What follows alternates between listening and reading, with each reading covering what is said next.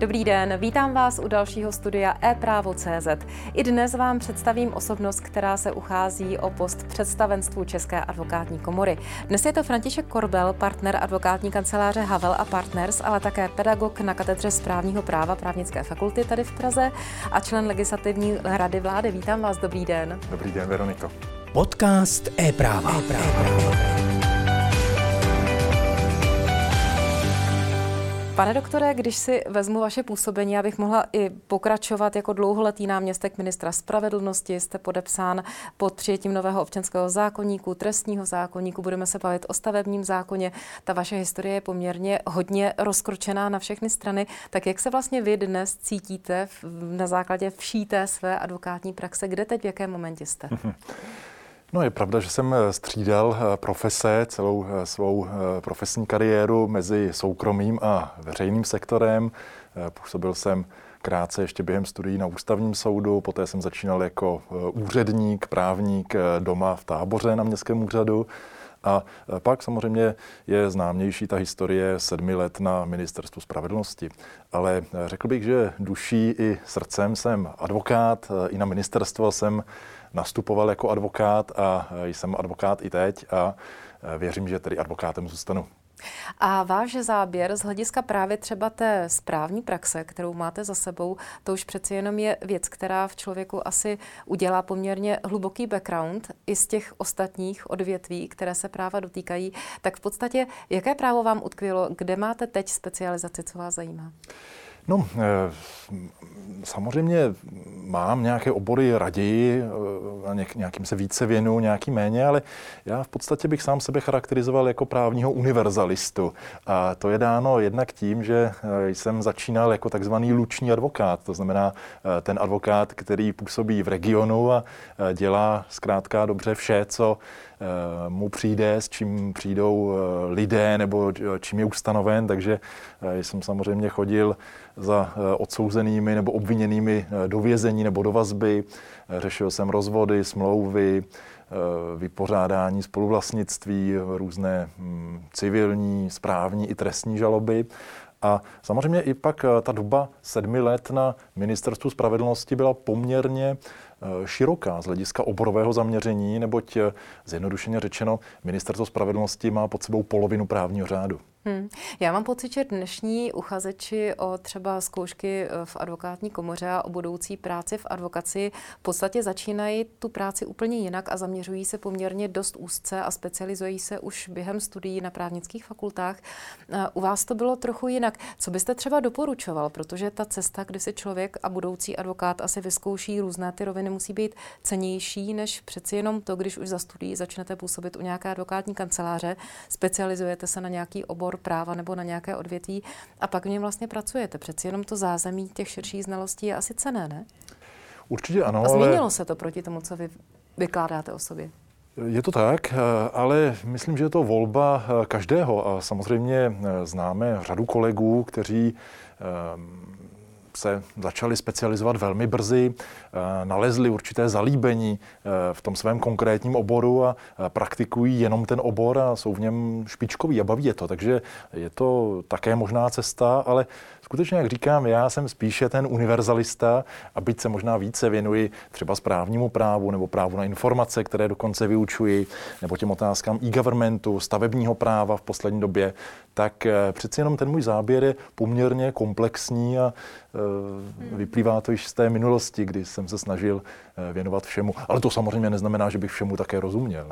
Jak vzpomínáte na to období? Vy jste byl, teď mě opravte, do roku 2000 kolik dlouholetý náměstek ministra spravedlnosti? 2013. 13. Mám pocit, že jsem odcházel z ministerstva po dohodě s Pavlem Blaškem v říjnu 2013, kdy jsme dotáhli nejenom občanský zákonník, ale i ty doprovodné zákony. Hmm. Jak vzpomínáte na to dobu, jak se třeba díváte vůbec na vývoj občanského zákonníku a na všechny ty změny a kontroverze kolem něho, něho rozhodně diskutované a spojené? Tak já to zažívám eh, poslední dva roky eh, v takovém eh, revivalu kolem stavebního zákona, který je možná ještě více sporný než ten občanský zákonník. ale občanský zákonník to byla nejenom obrovská životní zkušenost, ale byla to obrovská čest. Já jsem to považoval za nesmírnou čest a příležitost navázat na to, co začal v roce 2000 Otakar Motail s Karlem Eliášem a s celou obrovskou skupinou expertů v rekodifikační komisi. My jsme do těch prací nastoupili s Jiřím Pospíšilem jako ministrem až s poměrně výrazným spožděním, nějakých šesti let. To znamená v roce 2006, kdy eh, nastoupil Jiří Pospíšil a přivedl mě na ministerstvo, eh, jsme oživili ten projekt nového občanského zákonníku a eh, i nám to trvalo velice dlouho během eh, Topolánkovy i Nečasovy vlády. Zažili jsme samozřejmě pád v eh, Topolánkovy vlády, zažili jsme i krach toho občanského zákonníku a úspěch se podařil až na podruhé v té další sněmovně po volbách po roce 2010. Hmm.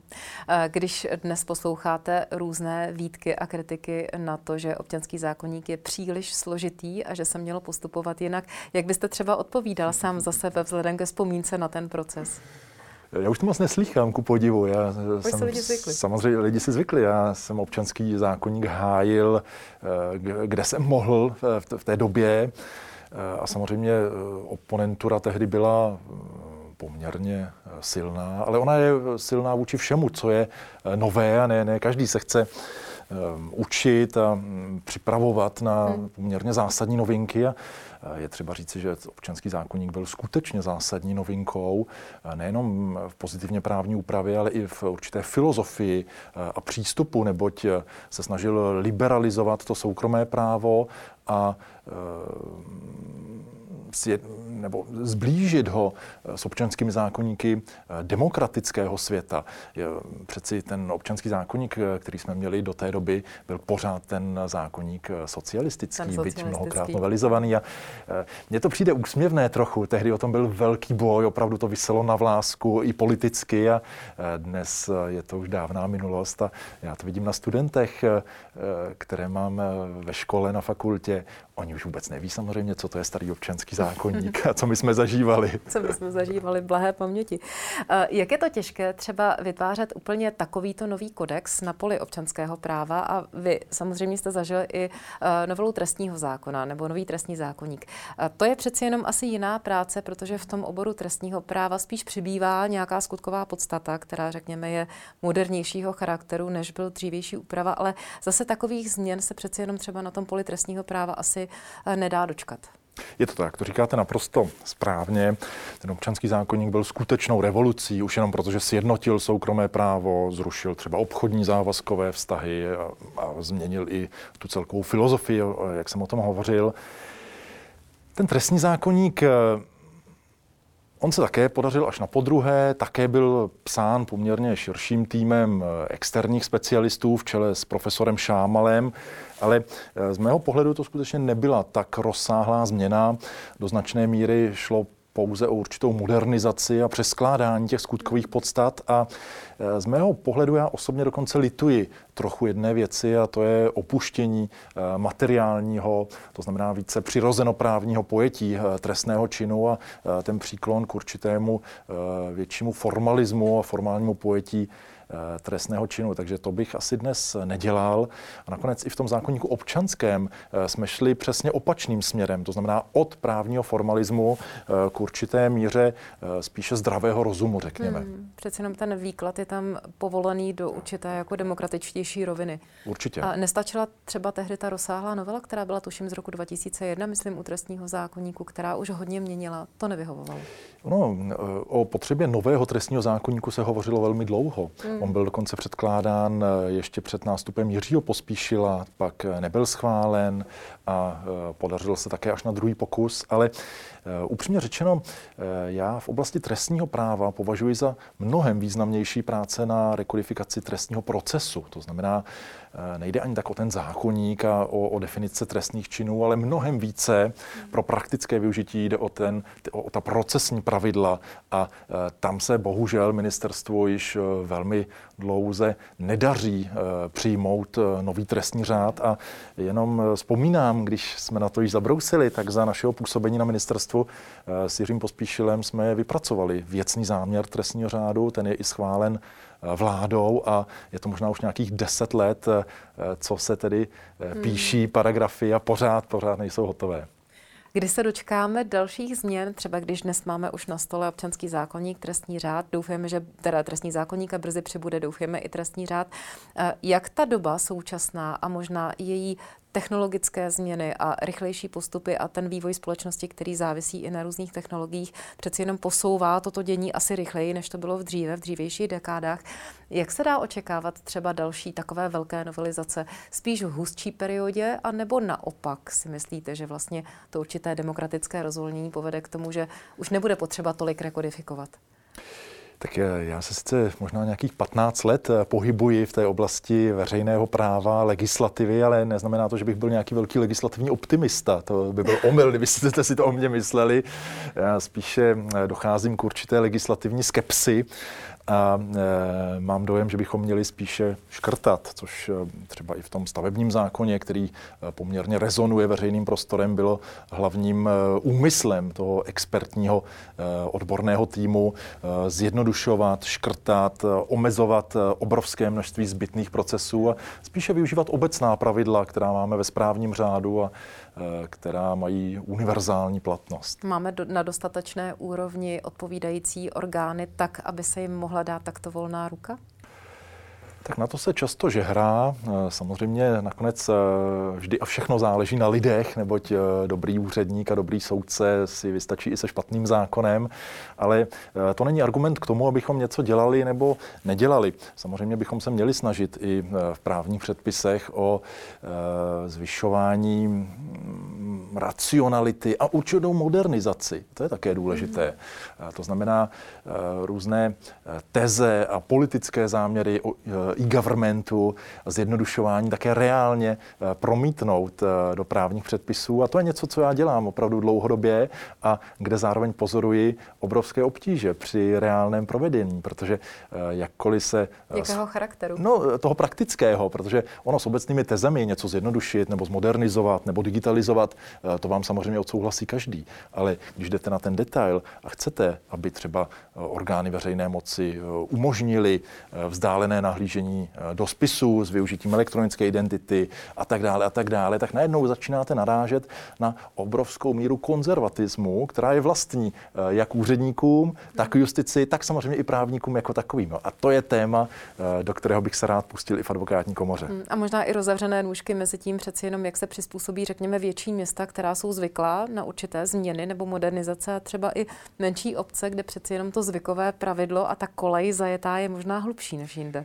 Může být, ale nemusí. Jo. Ono zase eh, mnohdy v menších celcích, eh, menších městech můžete eh, objevit výraznější reformátory a provedení některých změn v nějakém menším celku může být relativně jednodušší. Mm-hmm, to je také pravda. Co stavební zákon? Vy jste byl vedoucím autorského kolektivu. Co jste musel třeba, řekněme, nejvíc prosazovat, nebo co bylo z toho pohledu procesu a zrodu stavebního zákona nejkontroverznější? Tak ten stavební zákon, zákon je založen na myšlence e, reálného zjednodušení, to znamená ne tak, takového zjednodušení, o kterém se hovoří při každé novele a, a, výsledek je dvakrát složitější, ale e, skutečného e, omezení těch přebujelých správních procesů. A tam nemáte zase úplně široký prostor, jak to udělat, protože eh, nemůžete jednoduše zrušit eh, veřejné zájmy, které to stavební právo sleduje. Nemůžete škrtnout životní prostředí nebo památkovou ochranu a to, co se eh, často tomu vyčítá.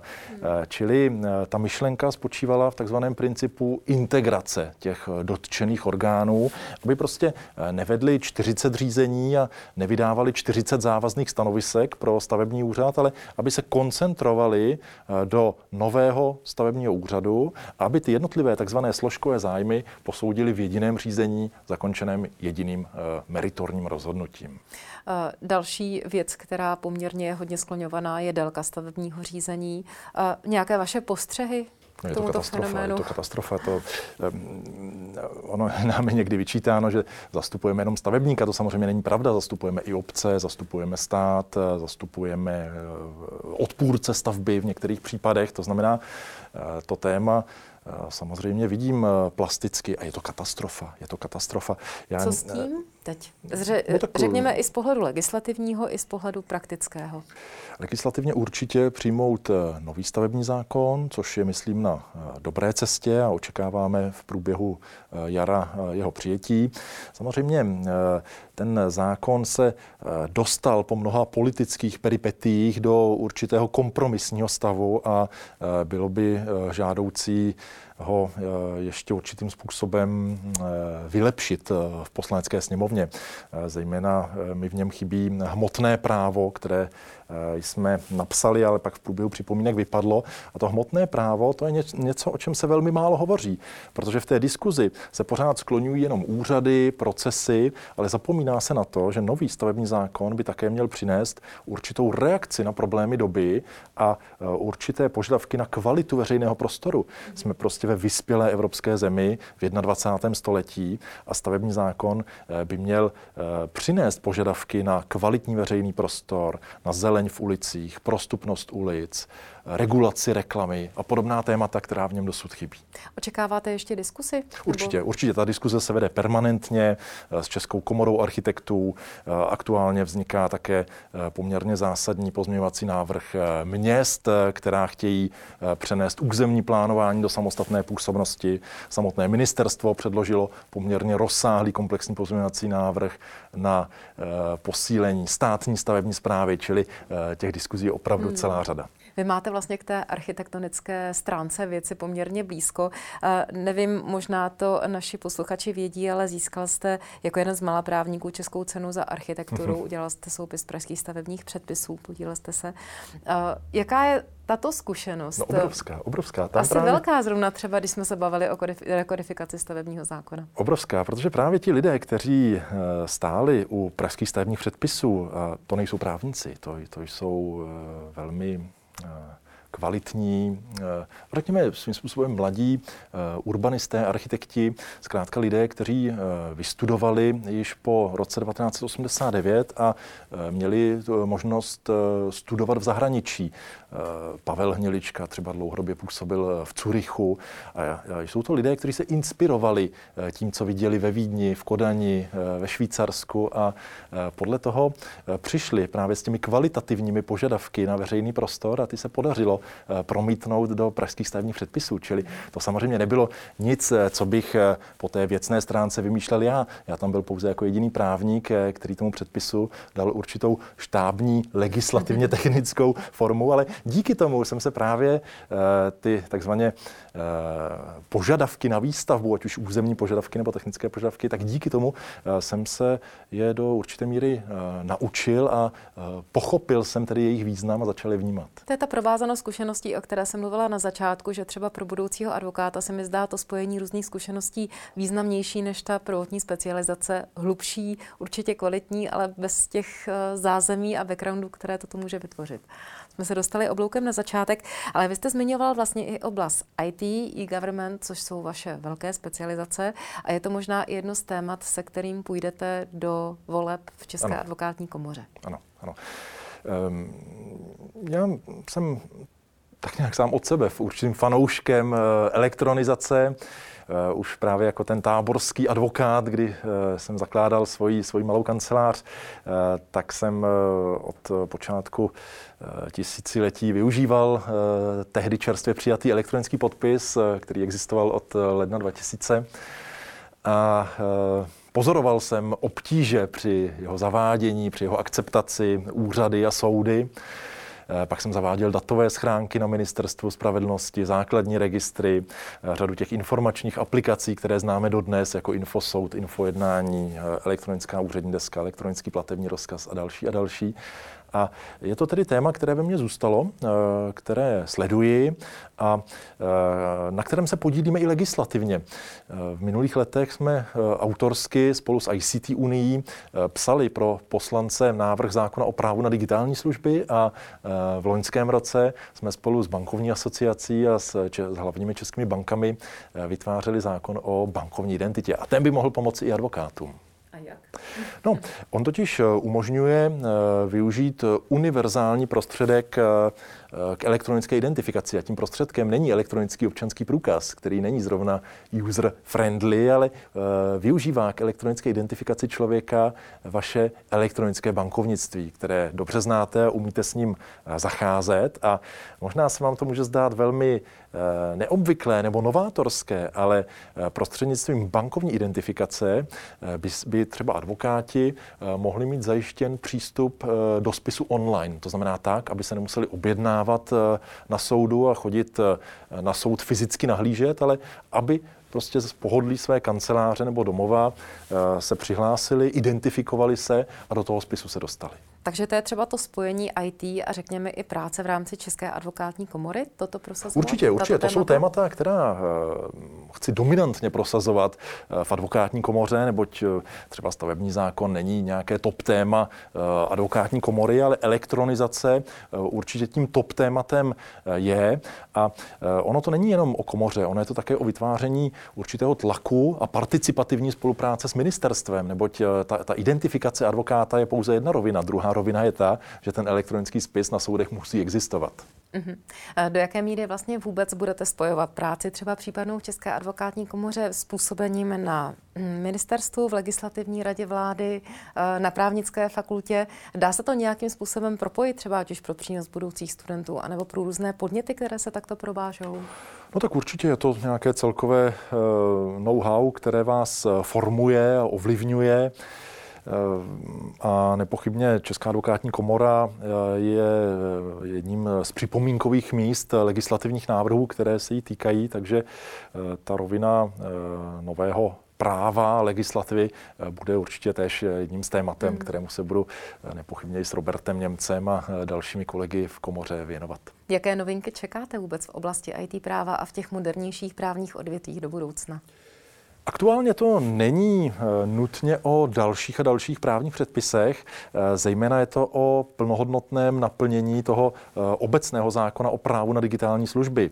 Je to relativně nový předpis, který z části teprve nabíde účinnosti v únoru roku 2022 a on požaduje, aby v následujících čtyřech letech státní zpráva i justice poskytovali postupně všechny své služby digitálně. Takže pokud jsme zde hovořili třeba o tom eh, vzdáleném eh, online přístupu do soudních nebo správních spisů, tak to není jenom o tom, že bychom si to jako advokáti a komora přáli, ale je to o tom, že zákon o právu na digitální služby stanoví v průběhu příštích čtyř let povinnost tyto služby digitalizovat. A my na to jenom musíme dohlédnout eh, a eh, musíme usilovat o to, aby to technologické řešení bylo pro advokáty maximálně přívětivé a uživatelsky komfortní. Možná to prosazování těchto novinek, nebo ne, že úplně novinek, ale přeci jenom řekněme revolučnějších věcí teď usnadní i doba, která ukázala, jak ano. moc je eh, digitální prostředí důležité a někdy vlastně v podstatě jediným východiskem, pokud se má zajistit funkčnost.